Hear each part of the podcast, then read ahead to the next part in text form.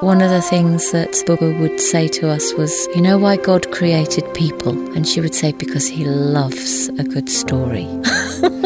This is In Good Faith, listening to first-person experiences of faith and belief. On In Good Faith, it's our privilege to hear stories and accounts from believers told in their own words. Our hope is to listen with an open heart, celebrating the power of faith and belief and what those stories mean to the ones who tell them. I'm speaking in good faith today with Shauna Lee Cumbers. Shauna Lee, thank you for coming in. Thank you for inviting me. I'm enchanted already because you come from a village in Derbyshire, which all Americans wish we could be from, someplace that sounds so magical. Oh, sometimes it's magical and sometimes it's interesting when the snow is very high. And I understand that your husband says that where you live is a roof to keep the rain off the books. Yes.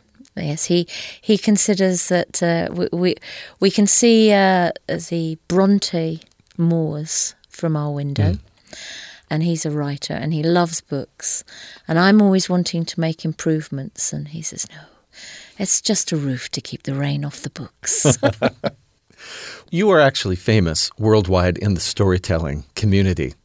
And you travel around the world telling stories, and we'll get more into that, also doing workshops. That's part of why we're lucky enough to have you in town here. But I want to, before we get there, go back to your earliest remembrances of religious tradition as a child. And were you raised in one, with one? Tell us that story.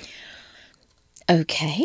My earliest recollection would be being with my Bubba. So the early part of my life was Orthodox Jewry, and about 16 years of age onwards, I joined a reform shul because I couldn't marry some of the things up in my own personal life. But my earliest memory is sitting with my Bubba, my grandmother, in the shul, in the synagogue, behind a wooden screen because the women had to be separated. Yes. And the men were downstairs singing, reading Torah, discussing, and you would think that behind that screen there would be an awed silence, and there wasn't.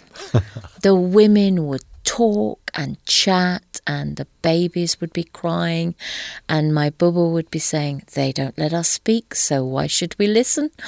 But some of the most wonderful moments would take place with the women in that environment, and some of the deepest wisdoms that I learned, I think. So that is my earliest memory. So as you grew up, did you have a thread of religion? Oh, yeah, very much so. I think I always felt that there was something greater than me. There was something that would be listening if I needed to appeal. I remember being very young one day and feeling very worried about something. And I think Jews have a very vocal relationship with God when they pray. It's more like a conversation. So it would be very much me having a dialogue with God and asking why things weren't going right and all the angsts of growing up. But I always felt at the end of the day that things would be all right. I can't explain it, really. You had an assurance. Yes, that's a really good word. I had an assurance. So sometimes I would find myself in situations that scared me. I've been in many situations with my work where I've been working and not felt entirely safe. But I always knew I would be all right. And one of the things that Bubba would say to us was, you know why God created people? And we would say, no, Bubba. And she would say, because he loves a good story. And I thought, well, I hold so many stories. He must really love me. Let's talk about that. Did you have a choice in this? Or did your grandmother sort of say, I'm picking her for this tradition and explain the storytelling tradition? Well, yes, if I could explain it a little, it might give you a context. It's passed down from grandmother to granddaughter. It is a woman's tradition, so it is an oral tradition because women at the time that it thrived were not taught to read and write, so it had to be held orally. It was passed down within families, but the stories would be told to communities. They were designed to be told to whole communities, to families. And of course, with the events in Europe in the Second World War, if you were a Jewish woman, if you were an older Jewish woman, your chances of survival were minimal, absolutely minimal. And so a tradition that was thriving in the lowlands in the Netherlands, as common as the plastic water bottles we're drinking from, and you wouldn't think to cherish those or preserve them for posterity because they were so common. And it went in 5 years to pretty much the edge of extinction. And that sounds terrible, but I mean, we're losing languages every day. But it was teetering on the edge of extinction. My Bubba survived, and she had already sent my mother over to England on one of the last kinder transports out of Holland. And so she had hope. She said, you should always have hope. And one of the other things she would say is, not every story has a happy ending, but it should always begin with outrageous hope, which I love. And so she came to England, and she was living with my mum and my dad when I was born. And whether through amazing foresight, fortitude, resilience, therapy, I don't know. She said the stories kept her sanity in the camps and allowed her to survive. We're talking about a tradition of these women holding thousands of stories. Yeah. You're talking in the region of 4,000. I have to be honest, I've never really counted them up. My husband is a folklorist. He often jokes that his only way to get his hands on the archive was to marry it. And so he's in the business of documenting and counting. But there were 12 cycles. They were named after rabbis. So the cycle we've been working on this week and playing with this week is Manasseh. Manasseh as in a rabbi, not in the character in the Bible. And he was responsible for getting the Jews back into England in Cromwell's time. And so by naming it Manasseh, you've dated that cycle. And there were 12 of them, and each cycle contained about 300-odd stories. Even with naming the cycles, how do you have a mental catalogue of the stories? Well, I'm glad you asked me that. There's a way of learning called the drash, which is one of the things I've been doing a workshop here this week, which is a set of tools for unpeeling and rehydrating story and remembering it and remembering it in the literal sense, to remember, to put back together. And they live inside you, and they are like memories. And I don't hold them all at the forefront. Bubba would say your front brain and your back brain. I don't hold them all in my front brain. They're all seated here somewhere. And all I need is one little trigger, and that story will play out before me like a film. The way you might walk down the street and just smell one smell, and it will bring back a memory. I can see one thing, one moment, and the story will come back. That's almost like an alternate set of scripture. I suppose it is. They are like old friends. If they hold wisdom, or do they deal with the people's dealings with God or God's dealings with us as humans? I think they deal very much with humanity, but you get figures from Scripture moving in and out of these stories. Elijah makes many, many guest appearances and has his own cycle of stories. Adam, King David, what we would call the Malachamavis, the angel of death, that you have Adam, Eve, Eve's three beautiful daughters, who, when translated, their names translate as faith, hope and love, from the ancient Aramaic. You have Esther, Queen Esther. You have Miriam, Moses, all of these people, but they almost come in almost like archetypes in a story.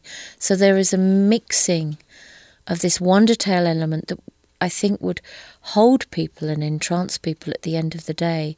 But you'd got the sacred and the wisdom of that coming through. And then so when people read what we would call the Torah or the Tanakh, the other stories informed it, made it richer and more accessible to maybe people that weren't studying it every day, you know, the children, the women.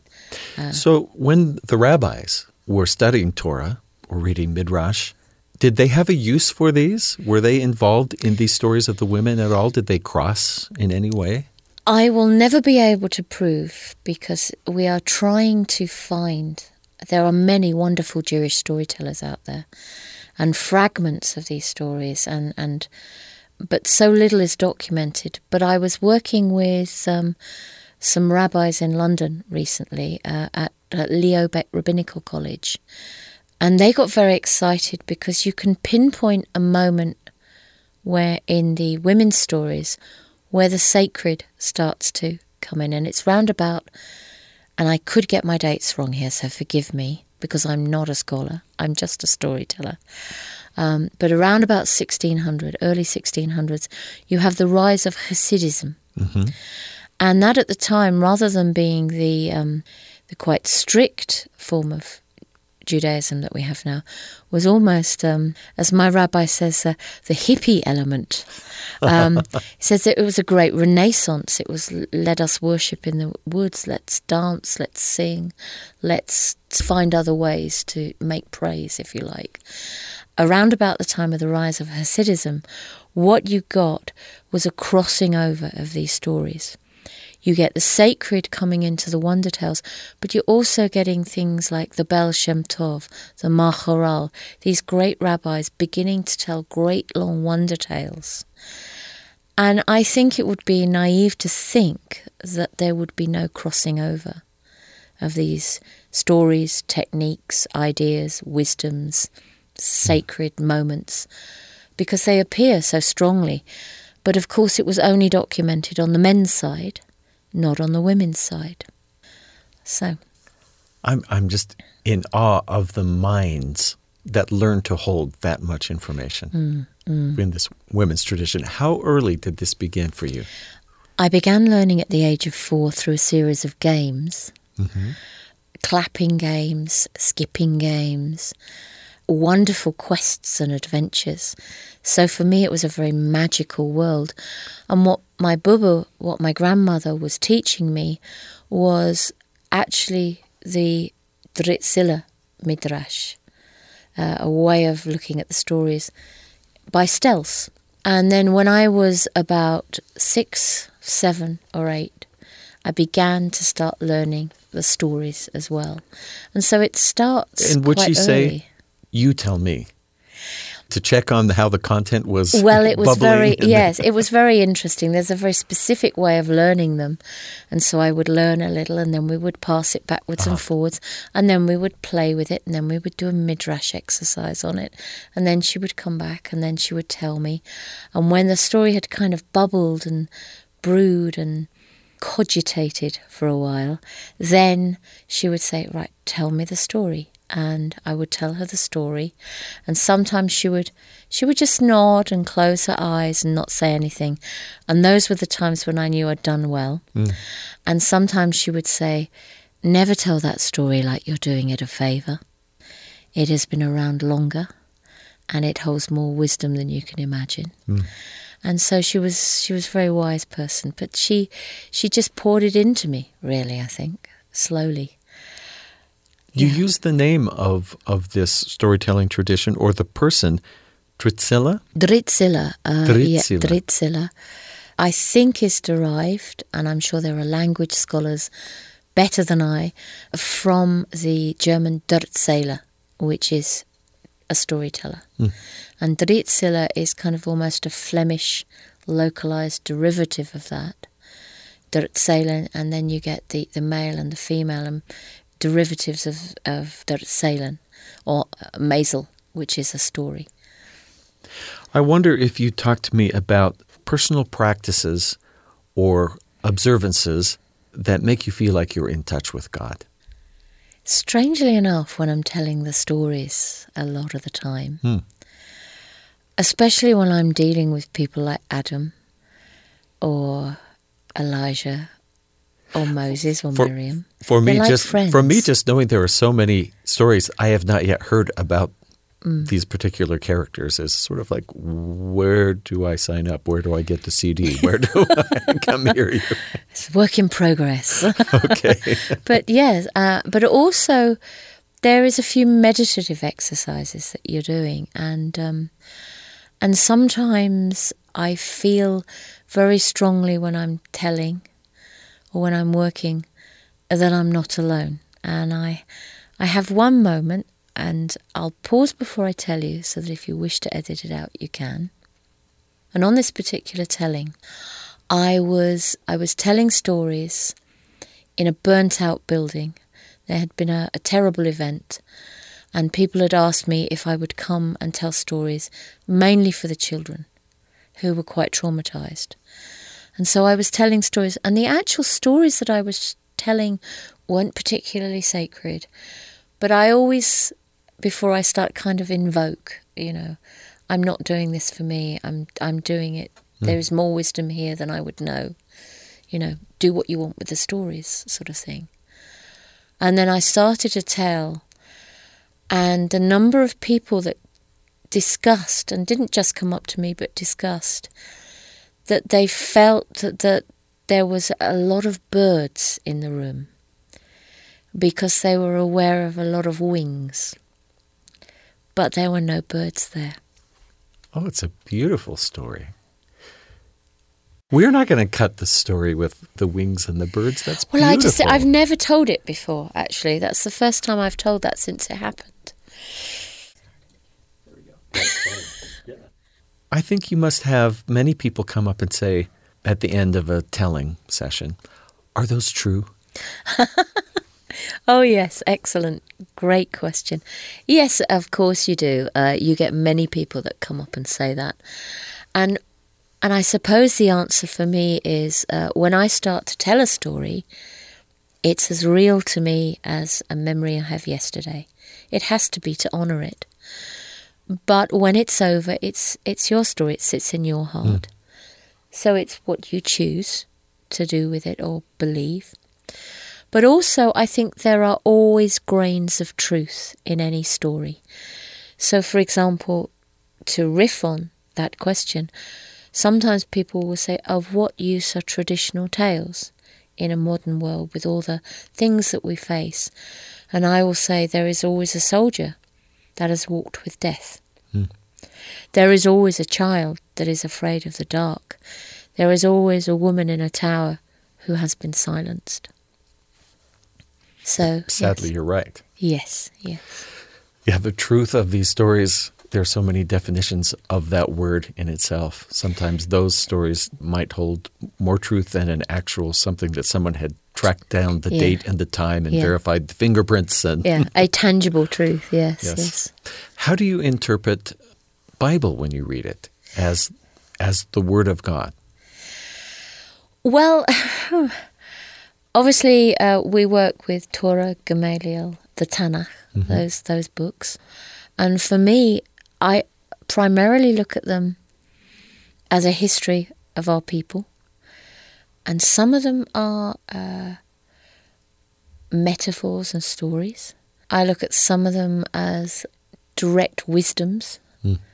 It's fascinating. Have you ever been to a shul, to a synagogue? Yes. Yeah. So, you know, I mean, I don't know what they're like in America, but in Europe and England, the rabbi will start to read, the Torah will be read, and obviously there is a respect for that.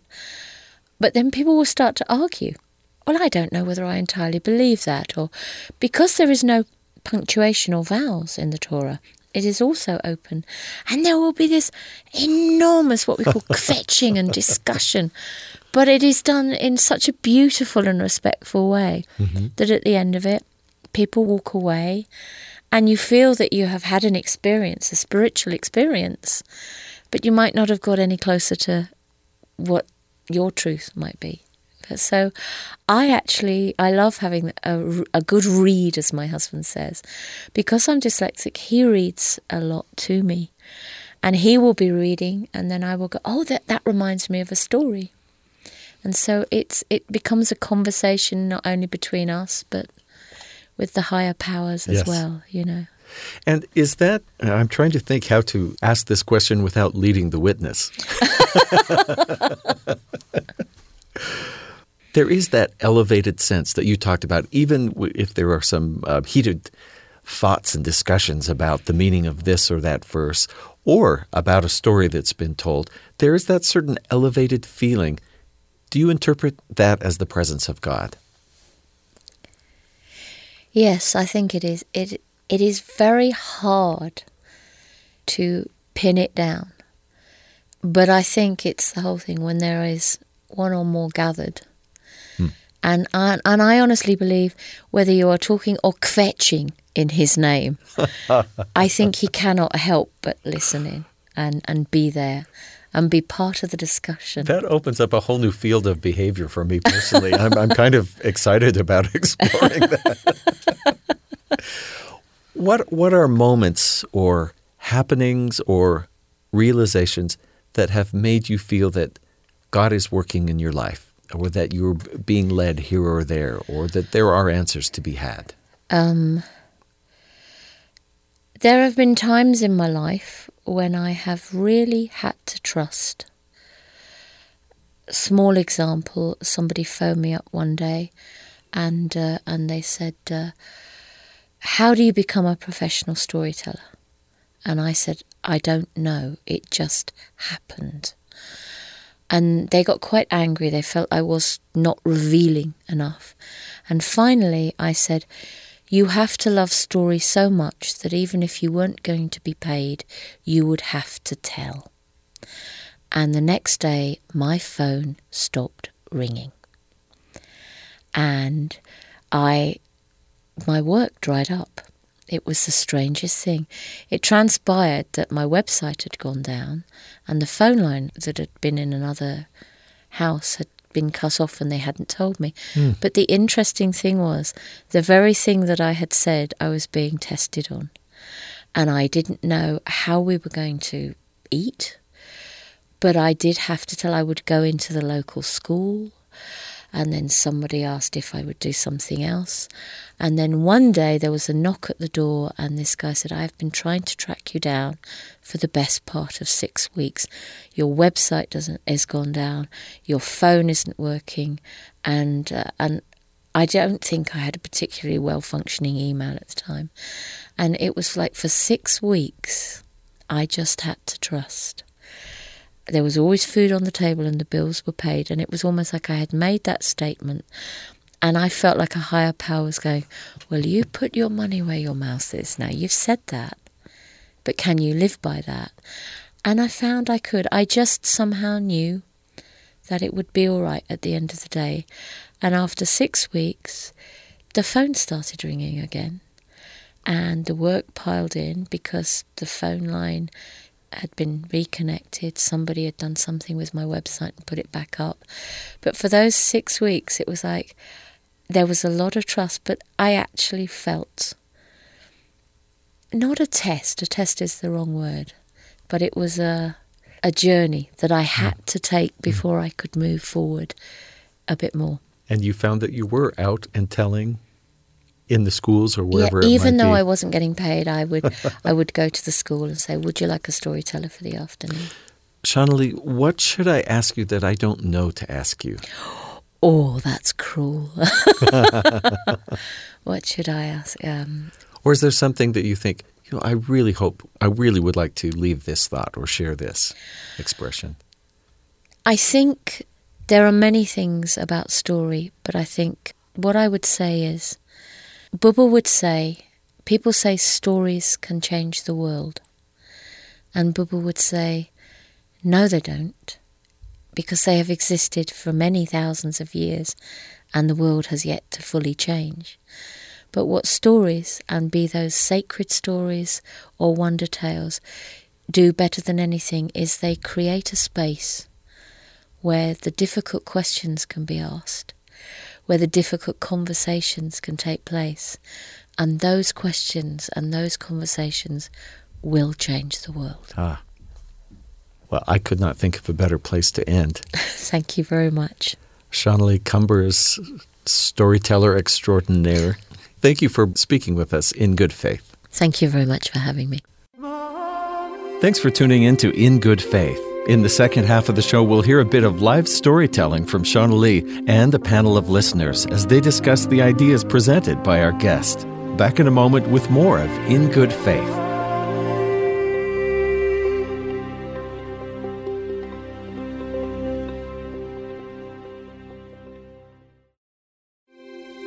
This is In Good Faith, listening to first-person accounts and stories of faith and belief. Here's a little snippet of our guest Shauna Lee sharing a personal story with a live audience at the annual Timpanogos Storytelling Festival.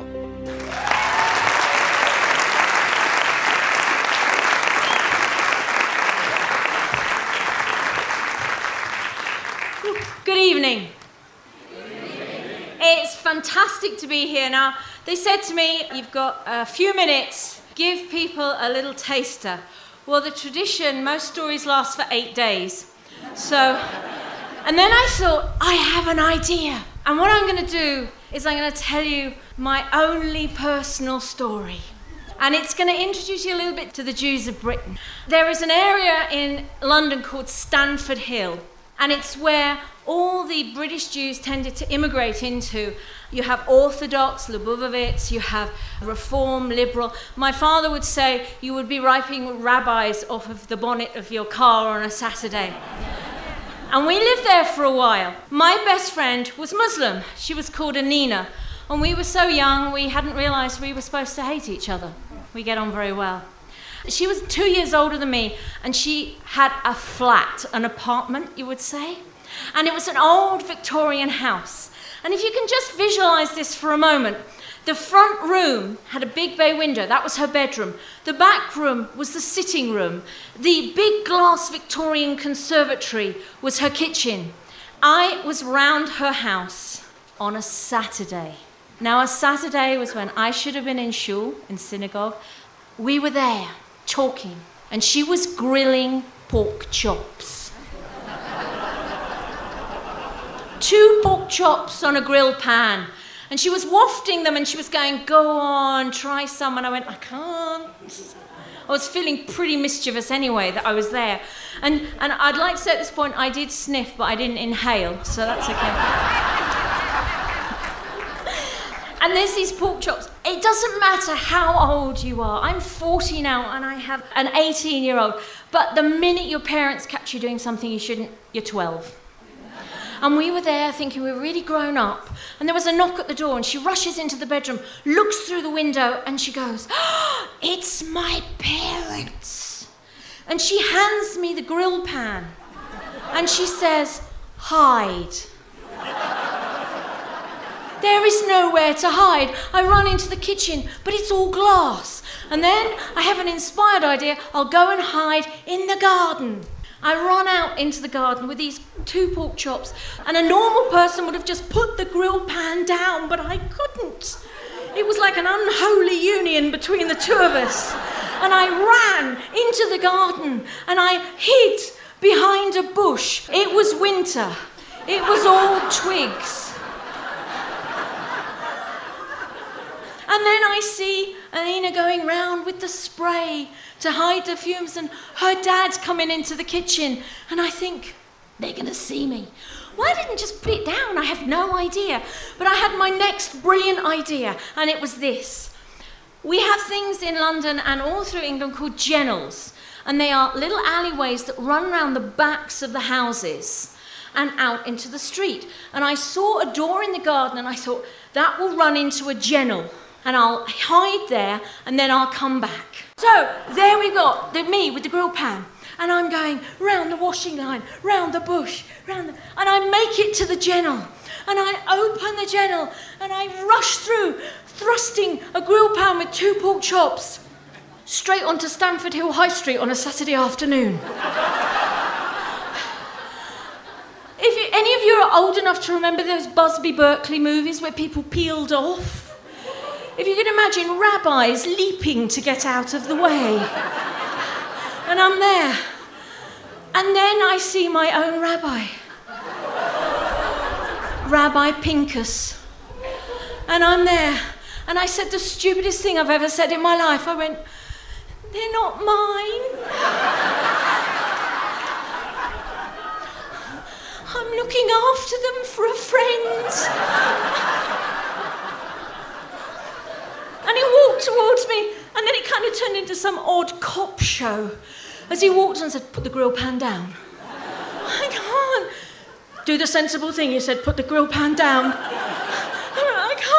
He eventually peels my fingers off, takes the grill pan, opens the wheelie bin, the trash can, throws the entire grill pan, pork chops and all. And I said, please don't tell my mum. He said, I will never tell your mother again as long as I see you in shul next Saturday. And that is possibly the end of the story, but for two short things. One, can you imagine when that little Orthodox Jewish woman comes to empty her trash on the Sunday? She's going to go, Jaime, the Catholics are at it again. She's going to have to get the very rabbi that put them in there to come round and bless the bin. Years pass. I'm now a grown woman. I have a small baby of my own. I'm standing on stage in the Royal Festival Hall, and I'm telling this story. And I forget, in the front row is my mother. With the entire kosher nostra with her. And as I'm telling her, her face is like this. I leap off the stage at half time and I go, I'm really sorry. And she went, I have known since the day it happened. And this is Talmudic logic, folks. I said, Rabbi Pinkus said he'd never tell you. And she said, indeed, he never did. He told your grandmother while I was in the room.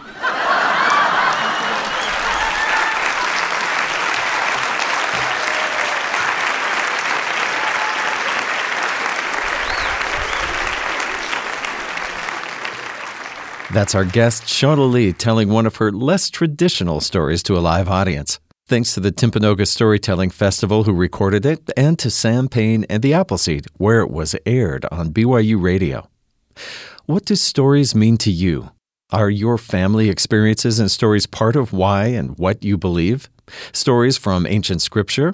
And why are stories so important to a community?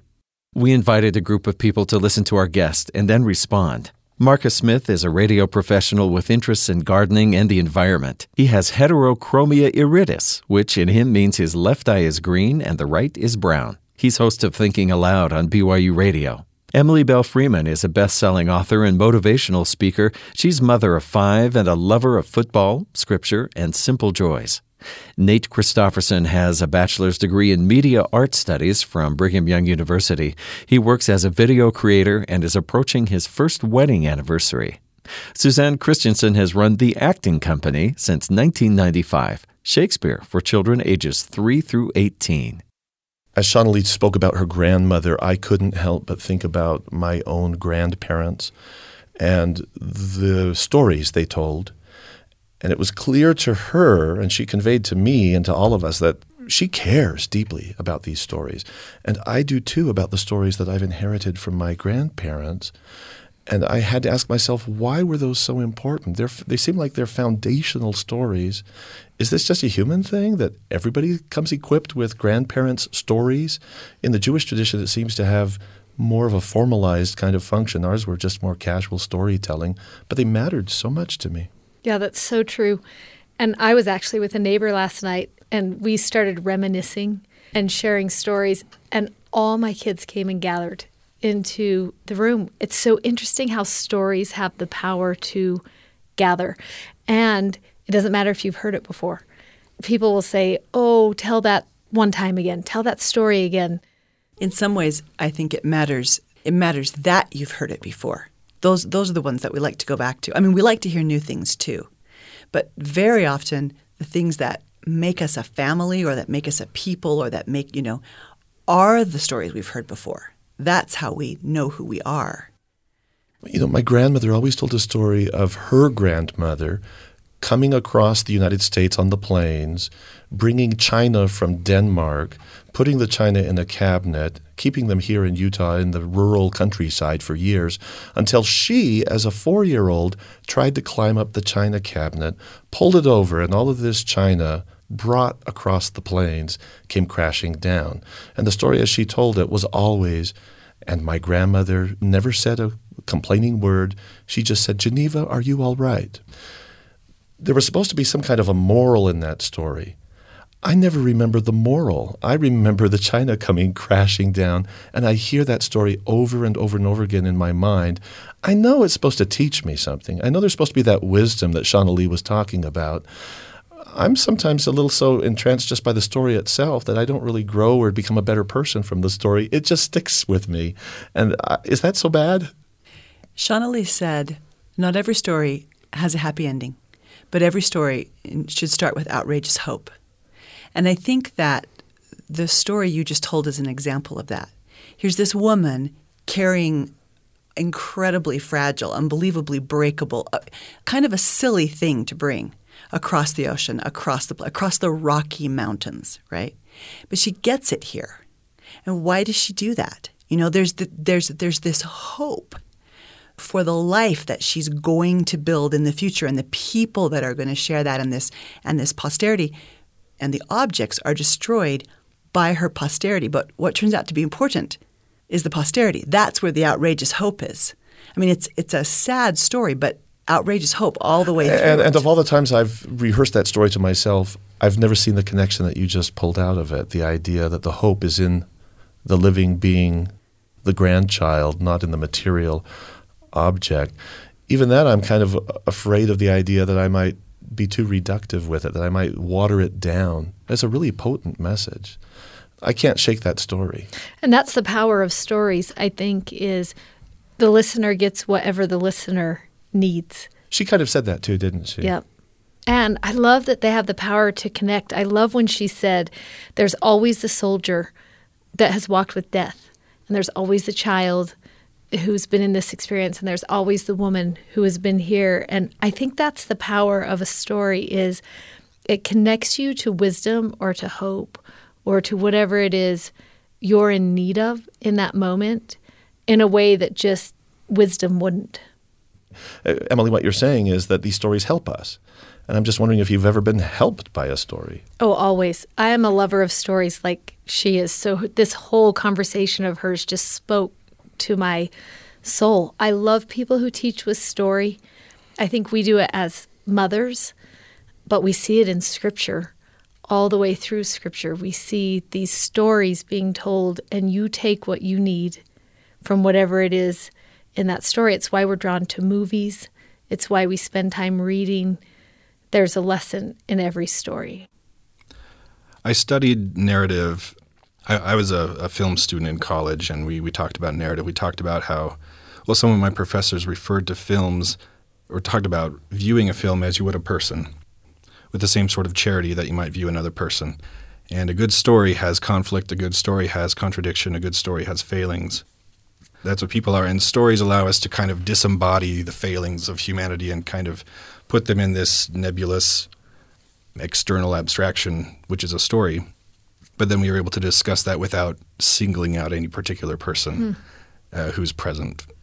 Some stories are about a person who's in the room, but the idea is that a narrative can be examined by all people with a sort of equality of point of view, because we're all experiencing the same story, albeit from different points of view.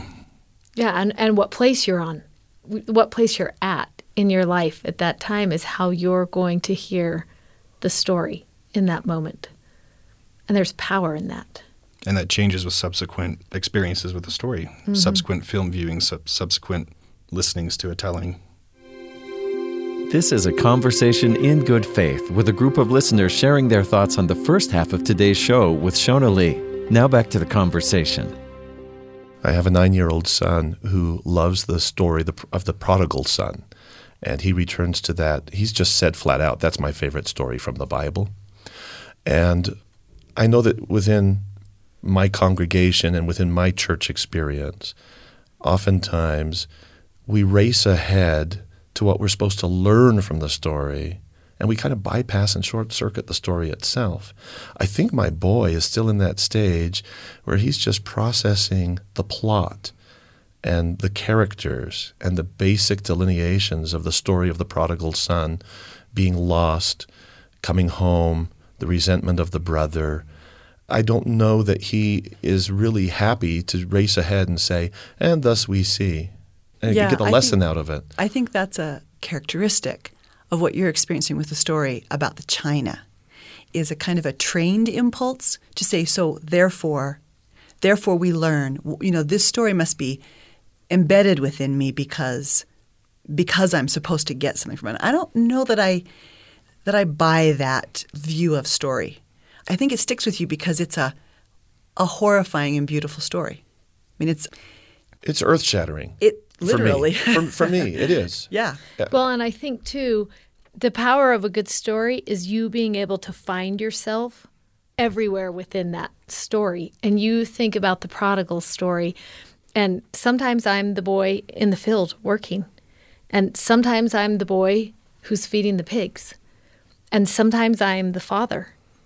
And sometimes I'm the people who gave that boy nothing in that moment of great need. And it's so magical how a story can move you in whatever place you need to learn. And what the prodigal was for you when you were 18 and what the prodigal is for you now is probably two totally different things, and that's the power of a good story. And yet there's something of continuity here. Shauna Lee talked a lot about the transmission of story from her grandmother to her. She's taking up the cause of being able to recite stories.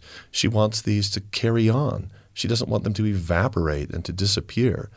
The very continuity of the story, even though it can have different interpretations for different audiences, there's something there to me that just ties it into this whole matter of religion and faith, because it seems to me that belief and hope and charity and these things that she was talking about, the wisdom that comes from these stories.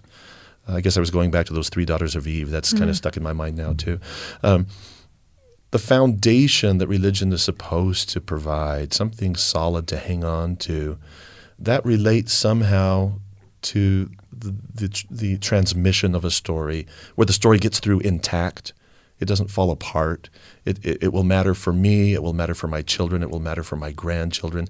And because it will matter, I almost have this obligation to impart it and to pass it on. I mean, there's religion, there's faith, there's spirituality in this practice of storytelling, at least for Shauna Lee, and I get that because I think I've experienced that myself.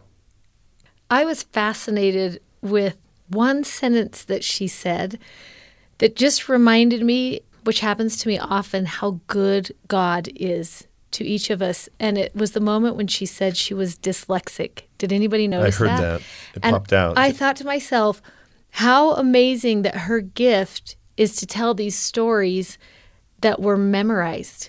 She didn't have to read them. She didn't have to go to her place that was her weakness, but God looked down at this little girl who he knew what her struggle was and knew she would triumph over that struggle through these stories that a grandmother would pass down to her. And just how individual God is, how all-knowing he is about where we are and working with us at our level, whatever that is, how he meets us in those places but doesn't intend to leave us there, and provides ways for us to excel beautifully with whatever the gifts are we've been given. I thought that was a really magical part of her story. Marcus, you mentioned the story's coming through intact. This last autumn, I was listening to an Appalachian folk singer talking about her life. She knows over 900 folk songs. She was talking about how they were mostly women's songs, you know, transmitted through. It was reminding me a lot of the things that Shauna Lee was saying. She told a story about performing kind of for the first time at a university, the university where she was a student. And her family was there performing, and they were all these amazing singers and folk musicians. And they were going to sing a particular song about a woman who was badly used by her boy and then abandoned. And there was a word in it that she had been ruined. And the singer talked about, or the singer who was speaking, who's older now, but she was a student then, and she felt very self-conscious. And she wanted to fix that word because she knew that the word should be ruined, right? And she sang the line, and her grandmother stopped the performance. And she leaned forward, and she sang the line again with the word ruined. And she said to the audience, "You've got to forgive her. She's young." And then she said, "Ruined is worse." And I'm thinking about what Shauna Lee said about her grandmother saying, never tell that story like you're doing it a favor. I keep thinking about our need to make a story mean something, to make it fill a mission, to decide what it's for and figure it out. That's presumptuous. And it's incredibly presumptuous, and I feel like stories are, and we are, and we interact with them, and it does change and it does go back and forth. But I'm thinking all kinds of things, you know, the idea of steadying the ark and, you know, I mean, just all kinds of – my work is with Shakespeare, and I've seen so many Shakespeare performances that I feel like, wow, this director really was doing Shakespeare a favor in this production. He was really saving Shakespeare from his – Instead it got ruined. Instead it got ruined, yeah. I was thinking about a friend who often talks about singers who will just trust the melody, who will just trust the song. I think that sometimes we want to create a meaning. We want to figure things out because we don't trust, because we're living in a world where things are all over the place and out of control, and we want to create order. We want to impose, you know, a progression. Shauna Lee often said a number of times during the course of the interview that she had a sense that all would be well. And I think that is the bedrock foundation of faith, that a story well told, in that story, all will be well, whatever it is that happens. They don't all end happily. But the right kind of story, in it, all is well. And we can just sit back and let that be and not have to do it a favor by explaining to it what it's for. When Shauna Lee was telling the story about feeling the presence of birds during a telling of a story, I feel that stories can be definitely a connection to the past, to the subjects of the story, and to the storytellers themselves that have come before. I thought particularly at that moment in the story about a recent funeral I attended. My wife's grandfather passed away, and you know, the people telling stories about him, and he was quite a storyteller himself, and those things sort of will keep him with us. There was a song that the congregation sang at this funeral that included a line to the effect of, "The people that are gone are still here with the people who remember them." And that's what stories will do, to help us remember the people that are gone. So whether or not the story is even relevant to the person's life or their significance, the fact that they told a story and that we remember it, it maintains that connection. Well, this kind of goes back to Shauna Lee's comment from her grandmother that why did God create people? He loves a good story. Yeah. He loves a good story.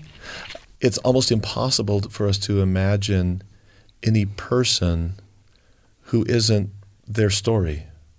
And it's almost impossible to imagine God himself unless it's the story of God and the story of God's workings in our lives. I don't know any way to get out of that. I don't want to call it a stricture of narrative, but the fact that we exist within our stories. And then she also talked about the truth, or Steve was asking her about the truth of story. Does that really matter? And they got into this issue of metaphor versus the factual basis of a story.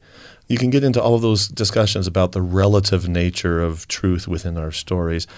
I'm kind of with Shauna Lee that you can let the stories live almost irrespective of trying to pin down the historicity of the events. The life of the story is in the people who tell them, the transmission of them, and the preservation of them in a way that it gives me a kind of bedrock that I can turn to when I do have those times of I need an answer, or I need a way out, or I need better understanding. I need that wisdom. Well, and I love when she said what stories do is create a space where difficult questions can be asked. And when she said that, I was like, is that true? What does that mean exactly? It made me want to start going through and thinking, how does that happen? How is it that a story can take us into a place where we can ask those difficult questions? It's interesting because we're talking about approaching stories in a faithful way. I do think that looking at stories as a place where difficult questions can be asked I don't think that's something that happens to us naturally all the time. I think it's something that has to be fostered. I think you have to create an environment with the people that you're raising, however, you know, or people that you're meeting, you know, friends that you meet, that your space is a safe space to take issue, to question, to say, this I liked, this I didn't. And if I go to a movie, let's say, like Nate used the example, and someone says, I really liked that movie, and someone else says, I really didn't, that we can be okay and we can continue to talk. That doesn't become a point where we shut down. No, you have to like that story because it had a good moral. It taught a good moral, and you know, the good was rewarded and the bad was punished. And this is the definition of fiction. I think that's actually something we have to train ourselves to do. That is something that happens in my family all the time. Yeah, mine too. We love going to movies. Mm-hmm. We generally love to go all together. And there's two questions that we ask all the time. One of my favorite questions to ask my kids is, "Who were you in the movie?" Mm-hmm.